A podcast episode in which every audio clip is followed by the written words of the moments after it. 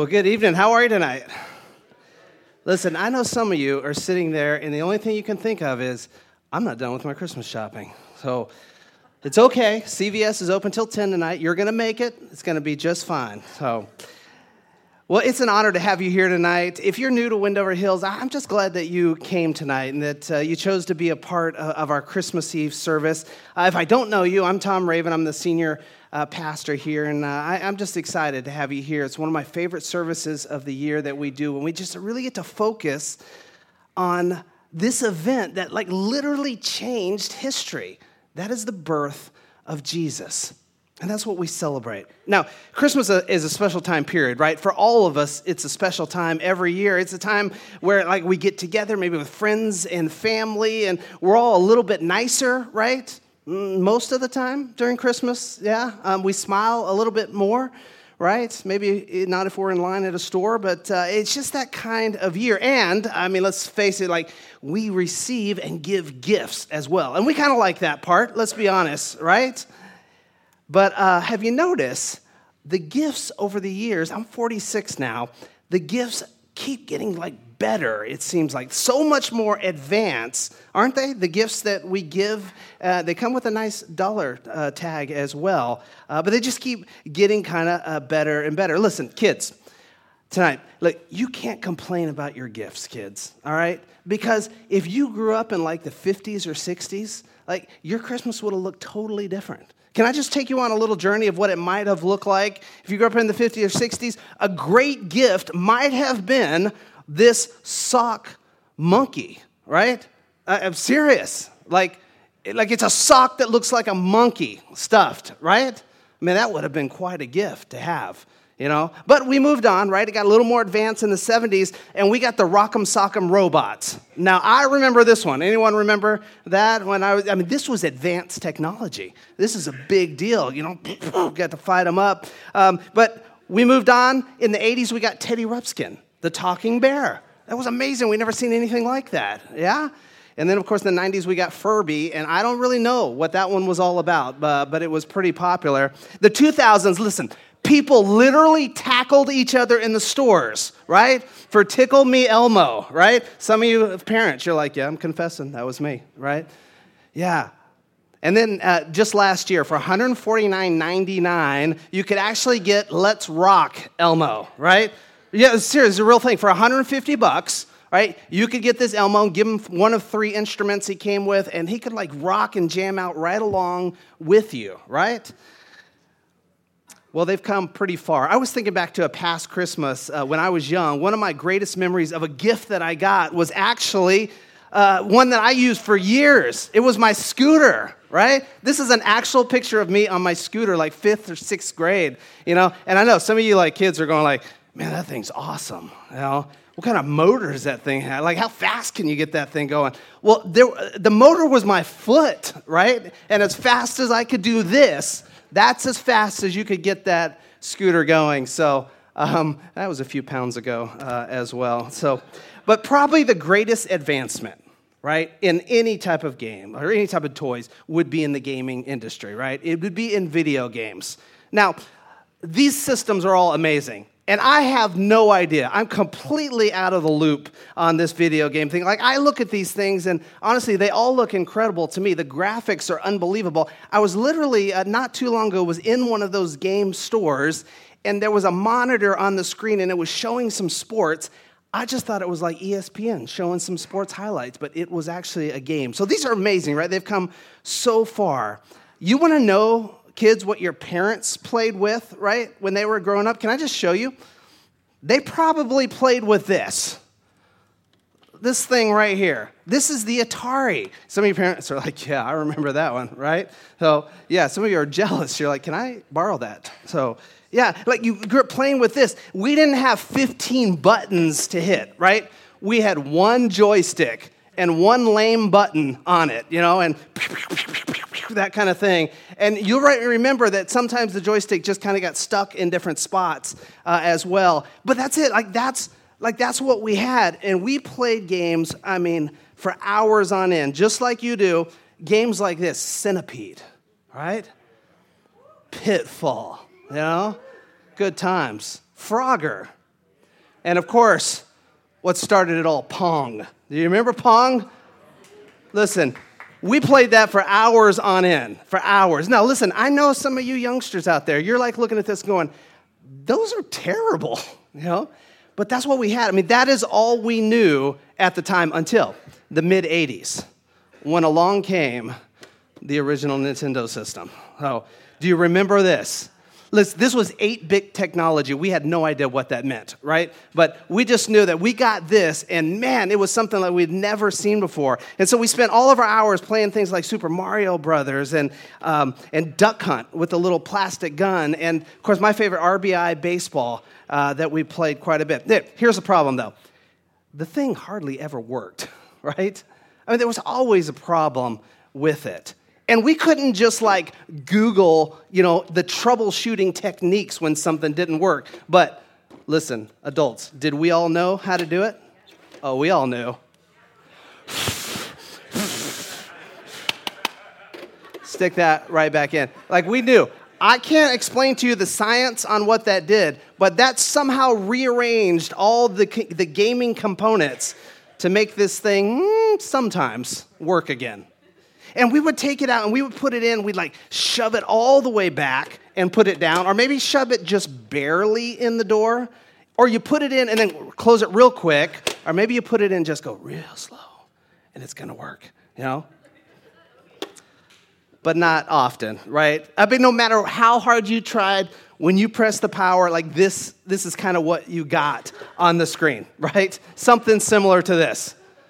You know, and and sometimes, I mean, we just froze and, and we were just stuck there, you know, figuring out what to do. I know with my friends, I'd like, man, we skipped school for this? What a bummer. I mean, no, we never skipped school as kids.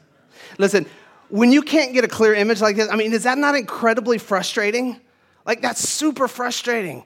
You're trying to watch a, a, game on Sunday afternoon and you get this, it's so frustrating. Listen, if we were just talking about video games, right? We would just kind of laugh about it, you know, the, those days, and we'd move on. But here's the thing this image of like unclarity, like having this static, that's actually what many people experience when it comes to what they how they view God. This type of unclarity. And you might say, look, I just don't have a, a clear picture of God. I don't have a way to experience God or find God. I don't have a way to experience, like, what is His purpose for me in life? That's just all so very unclear. And people have been asking, like, from the beginning of time about purpose in life who God is, what is His purpose for me? What would He have for me? What does God want? And listen, for many of you, it's not that you don't want clarity, it's just that you don't have it. You're looking for it. Some of you might be single here tonight and you would like to know what does God have for my future? Or, or maybe you're married and that's kind of where your question lies. Or, or maybe for you, it's, it's this big decision coming up at work or in life or financial, or maybe it's with your kids, and you're just looking and asking uh, for clarity.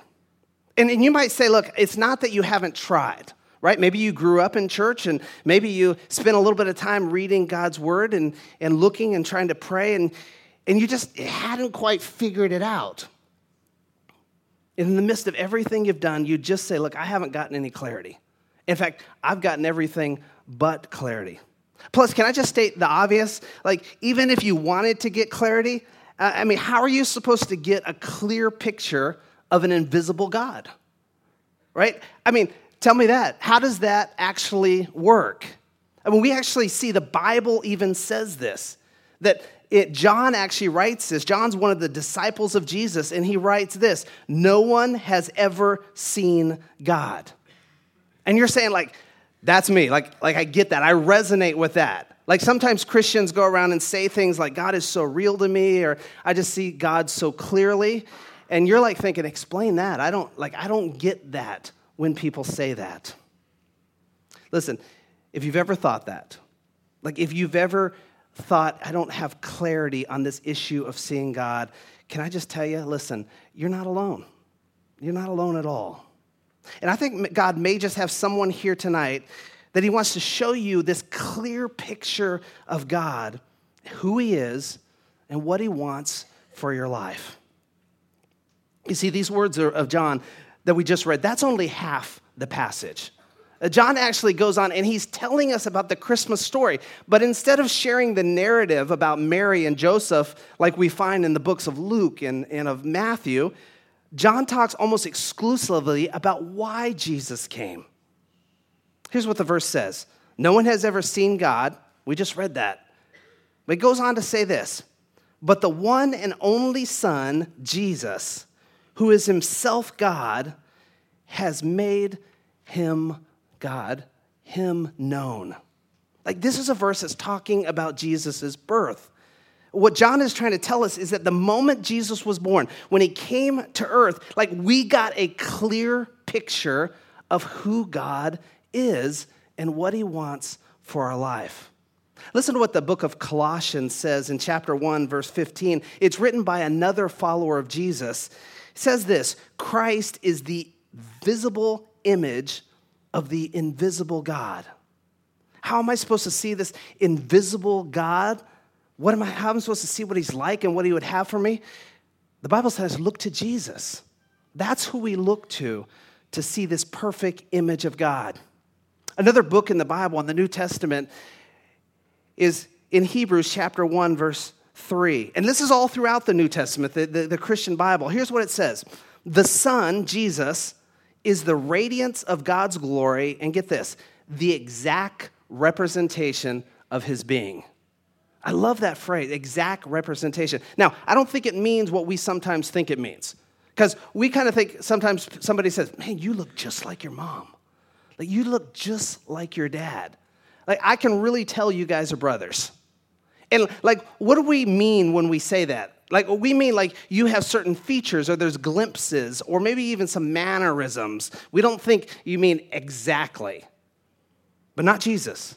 Like, we're actually told throughout the New Testament, which is this section of the Bible completely focused on Jesus, we're actually told that Jesus was the exact representation, the exact picture of who God is and what He wants for your life. That's good news. It means this the miracle of Christmas, God gave us a perfect image of who He is. Listen, could it just be maybe tonight that if you don't have a clear picture of God, like could it be that maybe you've been looking for that picture in the wrong thing, the wrong places, or maybe even in the wrong person? You know, we could Google anything we want, right? Anything you want tonight. You can Google. But Google's not going to show you who God is and what He wants for your life. Your next self help book is not going to show you who God is and what He wants for your life. Look, Dr. Phil can't help you on this issue. More money is not going to mend that relationship, your marriage, whatever. And listen, kids, you're, you're savvy, right? You can search YouTube all you want, and you're not going to find that perfect video that says, This is who God is. My point is this the clearest picture of God and his purpose for your life, it's found when you look to Jesus. Which means this, and this might be convicting or this might be challenging for your thought or maybe your worldview. Unless you're seeking Jesus, you'll never find God. And I wonder, I just wonder if who's in here today where everything just kind of feels like static? It just kind of feels unclear in your life. And you're like, man, I kill it at my work life, but in my personal life, you know, it just feels so unclear. I can't get clarity. I can't get clarity on how God is playing into my life and what He wants, where He's leading me. Maybe you're experiencing it in a relationship or marriage right now. and The future seems so uncertain in this area, you're not even sure where to begin or where to go from here. There's somebody here I know who's probably struggling with anxiety, and you can't quite put your finger on what it is, but you just know it's there. It's almost daily. Or maybe you're dealing with something in your past and you can't seem to get past it. This might be the first year for somebody in here that you're actually experiencing this Christmas without that loved one or without that person who you've always experienced it with. And everything around you might just say, I just feel a lack of clarity, static in my life. You might say, Do you need hope? Do you need peace? Or do you need clarity? And I just want you to know That what we believe in God's word and when we look at it is the only place you'll ever find, it is in the person of Jesus. Like that's the place, period. It's the message of Christmas that God actually sent Jesus to be this clear picture of who he is and what he wants for your life. I love how John 3:16 so cleverly sums this all up and it's why it's such a popular verse and you might know it whether you're new to church tonight or not. For God so loved the world, he loved you, he loves me, that he gave his one and only son. That's the sacrifice that whoever, that's you, no matter your past, no matter who you are, where you're at, everyone, whoever believes in him would, would not perish, but would have everlasting life. Life in Christ, clarity in Jesus. Christmas is a story of God sending hope from heaven. Christmas is a story of Jesus allowing us to actually see and experience God fully. But that only happens when you put your trust in Jesus. You make him a center of your life. And I want you to know that, that at this church, that's our whole mission of the church. Like, that's our whole mission, is really to point you and your family to Jesus, to help you experience who Jesus is and what he is all about. And if you don't have a church home, or if church is kind of sporadic to you, or, or this thing about Jesus is kind of sporadic, I'm going to challenge you to make a change in your life in 2020. Get plugged into a local church somewhere that can teach you and point you and show you Jesus more clearly. Decide you're going to open up that Bible and say, I'm going to get in there. Whether you're really familiar with those pages or you're saying, man, that book is so foreign to me just open up, flip through, find a book that's called the book of Mark and then the book of Luke, and just start reading about Jesus. Jesus can be a great priority for you this year in 2020. And you'll see a difference in your clarity of who God is and what He wants. We'd love to help you in that area. Many churches would love to help you point to Jesus.